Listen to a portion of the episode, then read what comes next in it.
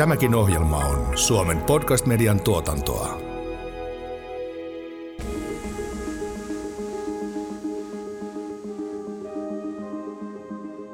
Miten kunnan digipalveluista tehdään saavutettavia ihan kaikille? Tässä jaksossa annamme kolme vinkkiä, joista ensimmäisen kertoo Pielaveden kunnan digineuvoja Sonja Roivainen. Helposti ajatellaan, että se saavutettavuus koskisi vain vaikka kuuloltaan tai näöltään rajoittuneita henkilöitä, mutta ne saavutettavat verkkopalvelut hyödyttää ihan meitä kaikkia. Nyt keskustelua jatkaa jakson toinen vieras. Vallin kehittämispäällikkö ja digiarkeen neuvottelukunnan varapuheenjohtaja Sari Vapaavuori. Digioikeudethan ei tällä hetkellä sit ihan täysimääräisesti ja täysin toteudu tässä yhteiskunnassa. Kuuntelet kahdeksan oppia kuntien digitalisaatiosta podcastia. Sarjan juontaa Tom Holmroos, tietojohtaja Kuntaliitosta. Podcast on suunniteltu ja toteutettu yhteistyössä Kuntaliiton ja kunta- ja hyvinvointialuetyönantajat KTn kanssa. Tässä jaksossa pohdimme sitä, miten saavutettavuuden, kuten selkokielisyyden, kehittäminen hyödyttäisi ihan jokaista kuntalaista. Jokainen meistä kuuluu jossakin vaiheessa johonkin niistä erityisryhmistä, joille saavutettavia palveluja tehdään.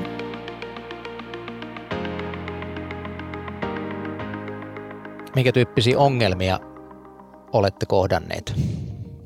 Mä näen tosi paljon haasteena sitä, että ikäihmiset nähdään ikään kuin yhtenä homogeenisena ryhmänä. Sehän on vähän sama kuin pantaisi 15- 35-vuotiaat samaa ryhmää. Ei ole olemassa mitään yhtä homo- homogeenista ryhmää. Se on hyvin moninainen ryhmä ja se unohtuu aika usein sitten, sitten palveluiden kehittämisessä ja saavutettavuudessa ja muussa. Ja tähän liittyy myös ajatus siitä, että, että, että, että kyllähän meidän käsitys ikääntymisestä niin kuin lähtökohtaisestikin on vanhentunut. Että aikaisemmin ajateltiin, että 65, saa, 65-vuotias saa niin kuin ruusuja hopeaa Somaliassa ja tänä päivänä ajatellaan, että 75-vuotias on lähempänä keski-ikää. Et sekin, sekin vaatii vähän semmoista niin kuin asenteiden pöllyttämistä, kun mietitään niitä ratkaisuja ja asioita. Onko jotain muuta kuin ase, asenteiden muuttamista, niin mitä, minkä muun pitäisi muuttua, että meillä olisi parempia ja saavutettavimpia palveluita tulevaisuudessa? No mä ajattelen ainakin, että pitäisi ottaa kohderyhmät mukaan siihen kehittämistyöhön ja nimenomaan jo ihan sieltä alusta lähtien, ei vasta sitten kun on joku asia, mitä pitää testaa tai kokeilla, vaan ihan jo siitä, kun syntyy se ajatus, ajatus tai tarve tulee tunnistetuksi, niin ottaa käyttäjät mukaan. Siten saadaan niitä palveluita, joita käyttäjät tarvitsee. Ja siis sehän tuo kustannussäästöjä tietysti henkilöresursseissa, mutta myös euroissa ja, ja muussa, että sehän on tosi tärkeää kunnan ja minkä tahansa toiminnan kannalta. Niin, siis mä oon kyllä niin komppaan sarja tuossa, että kun kuitenkin se voi olla niinkin yksinkertainen asia kuin esimerkiksi se, että viestilähetyspainiketta kuvataan sillä semmoisella nuolella sen sijaan, että siinä lukee, että lähetä, niin se voi olla semmoinen tekijä, joka vaikuttaa siihen, että se henkilö ei osaa lähettää sitä lomaketta, kun hän ei ymmärrä, mitä se nuolikuvake siinä tarkoittaa. Ja tuosta tulee just hyvin, niin kuin päästään siihen asiaan, mikä on tosi vaikeaa.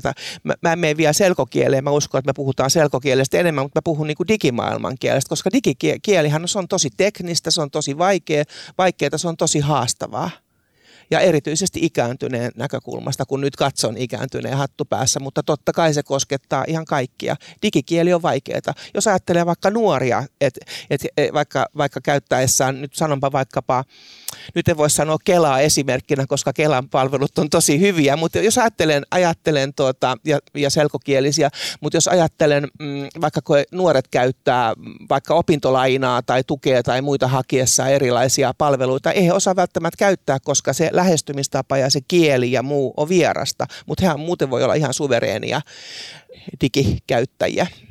Kyllä, mutta tässä on tapahtunut kyllä mun mielestä myös ihan ilosta kehitystä, että on ruvettu laittamaan sinne niitä semmoisia infopainikkeita, missä kyllä. kerrotaan vähän tarkemmin, mitä se joku tietty sana sitten tarkoittaa, jos se on semmoinen ammattisanaston sana mun mielestä toi, musta tämä digitaitoasia on tosi tärkeä asia, että kun aina puhutaan digitaidoista, että koko ajan, että, että kun vaaditaan niitä digitaitoja, niin eihän kyse ole vain teknisestä osaamisesta mm. niin kuin lähtökohtaisesti, vaan kyse on ylipäätään niistä digisisältöjen ymmärrettävyydestä, median lukutaidosta, digiturvataidoista ja kaikista muista, niin nämä samat asiathan koskettaa kaikkia myös kuntatyöntekijöitä tai kaikkia työntekijöitä, kaikkien yritysten työntekijöitä.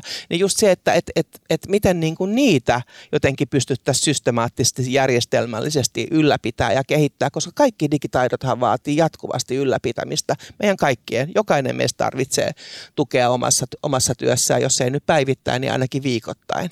Tai mä en ainakaan usko, että sellaisia ei olisi, koska järjestelmät muuttuu, systeemit muuttuu ja näin, että, että joka kerta niin. tuntuu, että uuden, uuden äärellä. Miten, mitenhän kunnissa ylipäätään seurataan niin kuin kunnan työntekijöiden niin kuin digiosaamista ja taitoja ja kehittämistarpeita? Onhan ne varmaan totta kai osa, osa ihan niin kuin henkilöstökoulutustakin, mutta voisiko siitä olla joku sellainen digiosallisuus, seuranta tai mittari tai joku muu, koska tätä mä perään kuuluttaisin ylipäätään kunnassa, että pitäisi seurata ihmisten digiosallisuuden tilannetta, jotta sitten tunnistettaisiin niitä asioita, että mitä pitäisi tehdä ja sitä pitäisi seurata ihan läpinäkyvästi, niin miksei voisi olla ihan samalla lailla innostavalla ja kannustavalla tavalla niin kuin työntekijän näkökulmasta. En mä aina kehtaa sanoa, lähipiirille töissä kehtaan sanoa, että jos jotain en ymmärrä, mutta en mä laajemmin kehtaa sanoa, että nyt en tajuu, varsinkin kun olen tällä digialalla, digialalla että kotona nauretaan välillä, että oikein että ikäteknologiakeskuksessa, että rouva nyt sitten vaan, vaan rupeaa sitä tekniikkaa asentamaan. Niin me ainakin tehtiin meidän henkilöstölle kysely, ihan semmoinen niin kysely, että millä tavalla kokee se oman digitaitonsa ja sen avulla pystyttiin sitten katsomaan, että tuota, millaisia asioihin voisi järkkäillä koulutusta ja kiinnittää huomiota, että onko ne just sitten niin kuin johonkin tiettyyn ammattiryhmän ohjelmistoon liittyvä vai ihan yleistä esimerkiksi toimisto-ohjelmiston käyttöön, mihin tarvitaan apua ja sitten järjestettiin sen mukaisesti koulutusta. Kuulostaa hyvältä. Sitten mä vielä mietin sitä, että, että kun sehän on jatkuva se tarve, että ei se ole vaan semmoisia spotteja, että tehdään niin kuin kerran vuodessa on joku tällainen juttu, vaan sehän on niin kuin jatkuva tarve sille ylläpidolle ja kehittymiselle ja uusien asioiden haltuunottamiselle. Niin kyllä on, että tämä oma työ on sille herkullista, että sitten jos tulee semmoisia, että monella on sitä samaa ongelmaa, niin voi viedä sitä viestiä sitten, että hei, että nyt vaikuttaa siltä, että tämmöisiä asiaa voitaisiin pitää jonkunnäköinen täsmäkoulutus tai tarkistaa ohjeistusta tai tämmöistä, että voi viedä sitä viestiä eteenpäin. Jos vielä ajatellaan tuota kunnan työntekijän puolelta, niin, niin tota, osaatko sanoa tämmöisiä asioita vaikka vinkiksi muille, että minkä tyyppisiä juttuja tuolta niin kuin digiosaamisesta nousee? Mitkä on niitä haasteita tai konkreettisempia asioita, jotka, jotka voisi olla sitten tämmöisiä yleismaailmallisempia? Esimerkiksi mm, palveluihin tunnistautuminen, se vaatii, niin, se vaatii monta vaihetta ja se alkuun meinaa vähän hämmentää. Ja ilahduttavan paljon siis myös erilaiset tietoturva-asiat on semmoisia, mistä käydään keskustelua myös esimerkiksi sen tunnistautumisen yhteydessä – mä vielä täydentäisin tuohon sitä tai jatkaisin sun ajatusta just siitä turvallisuusnäkökulmasta ja muut. Mä ajattelen, että se on tosi tärkeä asia. Mä ajattelen, että näissä digitaidoissakin, niin varmaan tulevaisuudessa niin kuin kaikista eniten me tarvitaan, niin kuin kaikista vahvimmin niin nimenomaan niin kuin tämmöistä digilukutaitoa ja niin kuin medialukutaitoa, kriittistä ymmärrystä ja, ja, ja näin, koska sehän, sehän luo sitten myöskin sitä turvallisuutta. Että mun mielestä sekin pitäisi olla yksi semmoinen tärkeä palikka, mikä pitäisi ottaa niin kuin joka, joka paikassa yhteiskunnassa ja nyt ennen kaikkea kun ollaan tässä kunta-asioiden äärellä, niin nimenomaan kuntalaisten näkökulmasta esille, että kriittistä medialukutaitoa ja muuta. Että. Kyllä ja se, että se ihminen kokee niin kuin hallitsevansa ne tietoturva-asiat, mm. niin se lisää kyllä myös sitä halua käyttää erilaisia digitaalisia ratkaisuja, että pystyy luottamaan siihen, että tämä on turvallinen palvelu, mitä minä käytän ja paljon pelätään roskaposteja ja pankkikalasteluja tai niitä pankkitunnuskalasteluja ja tämmöisiä, mitä on ollut ja paljon on keskusteltukin niin kuin tuolla kuntalaisten ja työntekijöiden kanssa niistä, että miten niihin reagoidaan ja kuinka toimitaan ja entäs sitten, jos vahingossa klikkaakin jotakin roskapostilinkkiä. Kahdeksan oppia kuntien digitalisaatiosta podcast. Jos mennään eteenpäin, niin tota, Sari, mitäs itse ajattelet, minkä näkökulman tai opin haluaisit tästä käytettävyydestä ja saavutettavuudesta meille kertoa? No mulla on monta oppia, mutta kun pitää nyt varmaan valita tähän yksi, niin kyllä mä haluaisin ottaa nyt tähän saavutettavuusasiaan, niin on nyt tämä ymmärrettävyysasia ja se liittyy ihan olennaisesti tähän kieliasiaan ja niin kuin selkeän kieleen, selkokieleen. Selkokielihän olisi niin todella tärkeää ja, ja, ja se on tavoitetila, mutta jo selkeäkin kieli on, niin kuin, on, on niin kuin pitkä polku, pitkä matka eteenpäin. Ja, ja jos ajattelee, että tällä hetkellä esimerkiksi selkokieltä tarvitsee Suomessa vähintään 700 000 kansalaista, niin, niin, ja sen määrä kasvaa ihan koko ajan. Ja kun ajattelee, että selkokielihän palvelee ihan meitä kaikkia, ei vaan jotain erityisryhmiä, mutta jos ajattelee vaikka, että, että kuinka paljon, paljon se hyödyttää vaikkapa nyt maahanmuuttajia, vieraskielisiä, vieras, vieraskielisiä, kielivähemmistöjä, vammaisia, mitä tahansa, tahansa ryhmiä, niin kyllähän se on ihan, ihan äärimmäisen tärkeä asia. Ylipäätään jo käytettävyyden, ymmärrettävyyden, helppokäyttöisyyden kannalta. Ja tähän kietoutuu siihen digimaailman kieleen ihan samalla lailla. Mutta tässäkin mä ajattelen, että olisi todella tärkeää, että olisi just sitä käyttäjälähtöistä kehittämistä, että sen selkokielenkin kanssa oikeasti sitten tehtäisiin sitä käyttäjälähtöistä kehittämistä. Käyttäjät mukaan myös siihen. Näkyykö selkokieli digineuvojan arjessa? Mites, mites kunnassa, onko päätöksenteossa, niin meitä aika, aika useasti kuntavirkamiehiä arvostellaan siitä, että ollaan niin kuin kapulakielen ammattilaisia, niin miten, on, onko tilanne muuttunut, eli onko päätökset jo selkeämpiä kuntalaisille? No meillähän on meidän kunnanhallituksessa esimerkiksi sellainen toimintatapa nyt ollut tässä, että meidän kunnanhallituksen puheenjohtaja lähettää kokouksen jälkeen kokousterveiset, jossa hän käy läpi sitten ne edellisessä kokouksessa käsitellyt asiat ja sillä tavalla on tuotu sitä meidän päätöksentekoa ymmärrettävämmäksi myös niin kuin kuntalaisille. Et onhan se, jos niitä päätöstekstejä pöytäkirjalta lukee, niin onhan se semmoista kapulakieltä vielä kuitenkin. Että sitten on tämmöinen erilainen tyyli tuoda sitä lähemmäs kuntalaista sitä päätöksentekoa ja ymmärrettävämpää muotoa. Ja ylipäätään halu käydä sitä dialogia, sehän on tosi niin. tärkeää. Kyllä. Kiinnitetäänkö kunnassa tai teillä tai kunnissa, oletko havainnut, että tota, kuinka paljon selkokielisyyteen, onko se vielä uusi asia vai, vai tota, onko se jo sillä tavalla, että se on siellä niin kuin joka päiväisessä arjessa? Mm, no mä koen, että varmaan selkokieli ei ehkä ole ihan niin, mutta siihen, siihen selkeyteen kyllä kiinnitetään huomiota, mutta ihan siihen selkokieliseen, siihen tavallaan ideaalitilanteeseen ei ole vielä päästy, mutta on se mun mielestä selkeytynyt ainakin siitä, mitä on itse ollut kunnassa töissä, niin tänäkin aikana neljässä ja puolessa vuodessa niin on se muuttunut se käytetty kieli siellä semmoiseksi, että ymmärtää vähän paremmin sitä myös itse, jos se on niin kuin itselle vieras asia. Ja se on minusta tärkeä asia jo senkin takia, että se ylipäätään, että se tiedostetaan, siihen kiinnittää huomioon, niin sittenhän se alkaa se muutos vasta tapahtuu. Jos ei se ole jotenkin agendalla, niin eihän mitään mm. muutosta tapahdu. Niinpä. Onko sulla Sari jotain vinkkejä, että mistä olisi hyvä sitten aloittaa, jos tavoitteena on selkeämpi selkeämmät päätökset ja selkeämmät neuvot ja ohjeet? No markkinointiviestinnässähän sanotaan, että aina pitäisi kirjoittaa kaikki tekstit 12-vuotiaille, niin että 12-vuotiaatkin ymmärtäisi. Niin tota, se on musta yksi lähtökohta, mitä mä yritän itse niin kuin noudattaa, noudattaa niin kuin omassa tekemisessä, mutta että ylipäätään muista se, että niin kuin sanoin, että tiedostaa sen, niin, niin sitten se on jo iso askel siihen suuntaan. Ja testaa, testaa, luetuttaa ja nimenomaan just käyttäjälähtöisesti luetuttaa. Että kyllä hyvin usein, kun me tehdään esimerkiksi selvityksiä, niin kyllä mä luetutan ne ikäihmisillä just sen takia, että onko tämä nyt sitä, mitä, mitä lupaan sen olevan.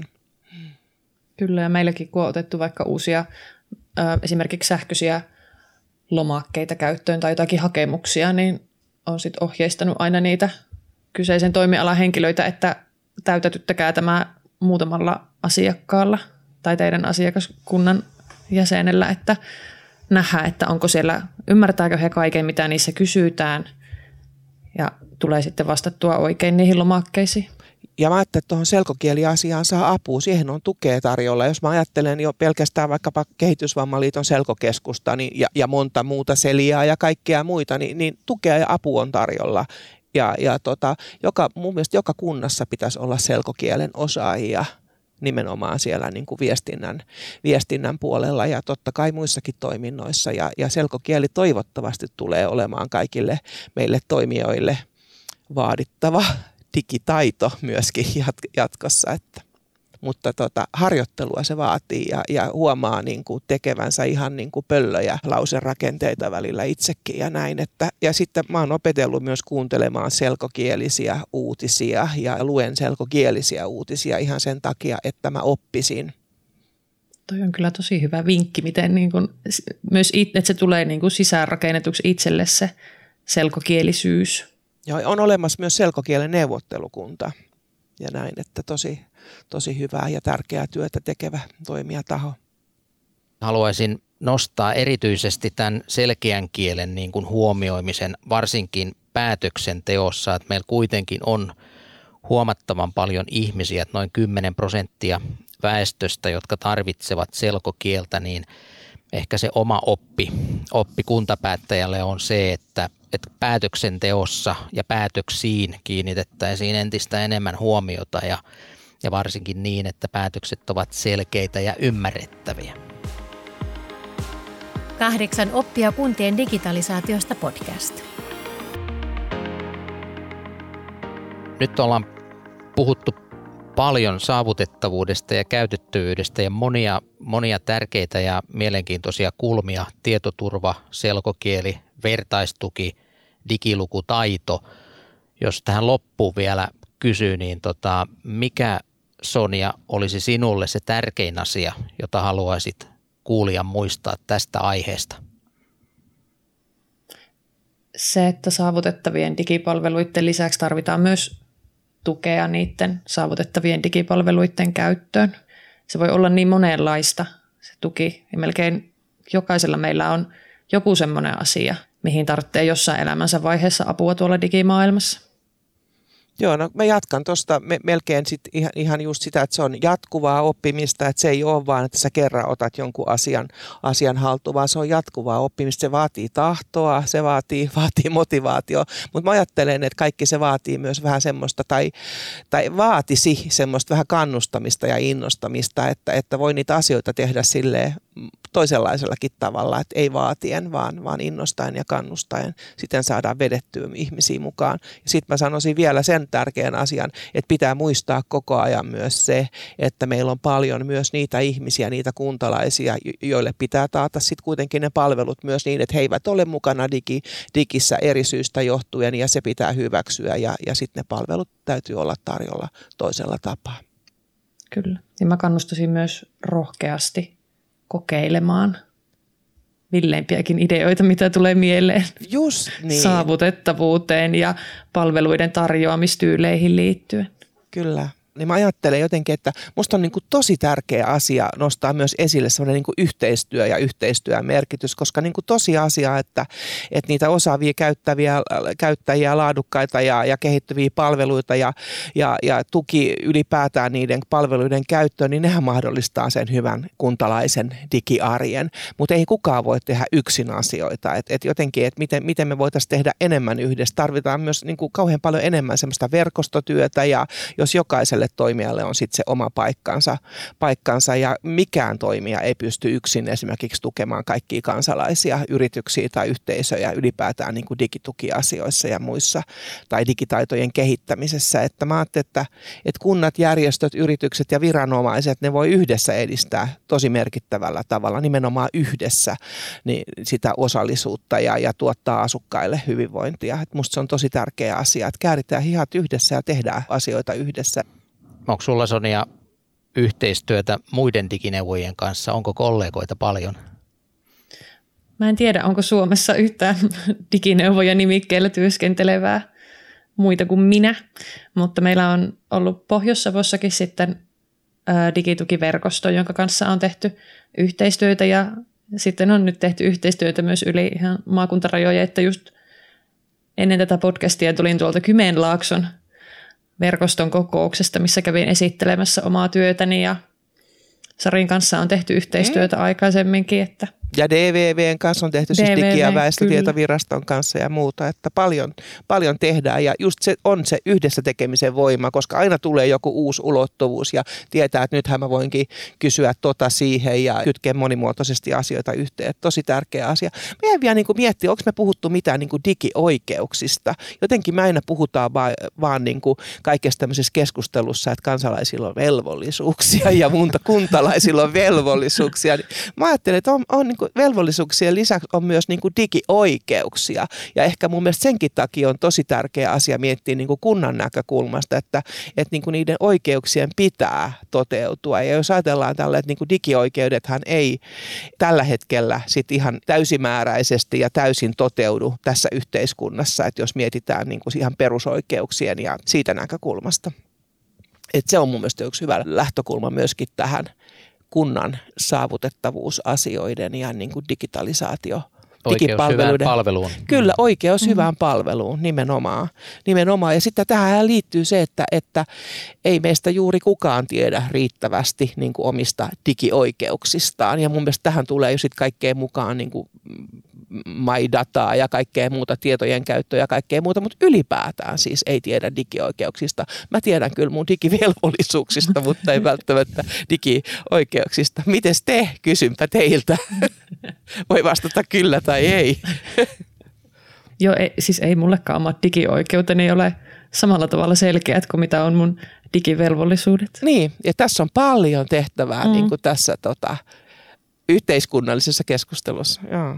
Kyllä. Ja sitten yksi, mikä on myös, että keskustelussa nostetaan saavutettavuudesta siis esiin just totta kai niin kuin paljon digimaailma, mutta myös se, että ne palvelut olisi saavutettavia fyysisestikin, niin onhan se tärkeää, että sä et tarvitse digimaailmaa saadaksesi palvelua fyysisesti paikan päälle, että jos on pelkästään sähköinen ajanvaraus johonkin palvelupisteeseen, niin se voi olla jollekin ihmiselle hyvin iso kynnys kyllä. sitten päästä sinne palvelun piiriin. Kyllä, kyllä. Ja sitten mun mielestä tähän liittyy, niin kuin mä taas palaan tähän lempiaiheeseen, niin viestintää, mutta, mutta tähän kokonaisuuteen, jos mä ajattelen nyt vaikka, vaikkapa nyt Pielaveden kuntaa tai näin, niin kuinka tärkeää on justiinsa se, että, että kaikkien eri toimintojen ja toimijoiden palvelut löytyy sitten sieltä kunnan palveluvalikosta. On ne sitten niin kuin ihan niin kuin printatussa, niin kuin painetussa muodossa on ne sähköisessä muodossa, mutta ylipäätään se, että niiden palveluiden ja muiden pitää löytyä sieltä, että se on keskeinen osa sitä. On sitten kyse digituesta tai neuvonnasta tai mistä tahansa, mutta viestinnällä on tosi iso rooli. Mm. Tähänkö on hyvä lopettaa digioikeuksiin? No digioikeudet, kyllä, kyllä. Se nyt jo julistus parikaadeille tästä nyt, että digi, digioikeuksien äärelle. Et siinä on paljon oikeasti tehtävää. On ehkä tämä koko digimaailma on niin iso, että mm, tälleen palanen kerrallaan, kun sitä ruvetaan edistämään ja parantamaan tietoisuutta, niin siitä se lähtee. Kyllä, ja mun mielestä tämä oikeusasiaan liittyy myös se turvallisuus, mikä sitten turvallisuusasia, se luottamusasiahan on musta hyvä päättää tämäkin keskustelu, koska nehän on ihan, ihan niin kuin elämisen kannalta elinehtoja. Että Kyllä, ja ihan perusoikeuksia. Perusoikeuksia nimenomaan. Kiitos Sonia ja kiitos Sari. Erittäin mielenkiintoinen keskustelu ja tärkeä teema. Kiitos myös kuulijoille. Seuraa meitä Spotifyssa tai tilaa ja arvostele meidät Apple Podcastissa.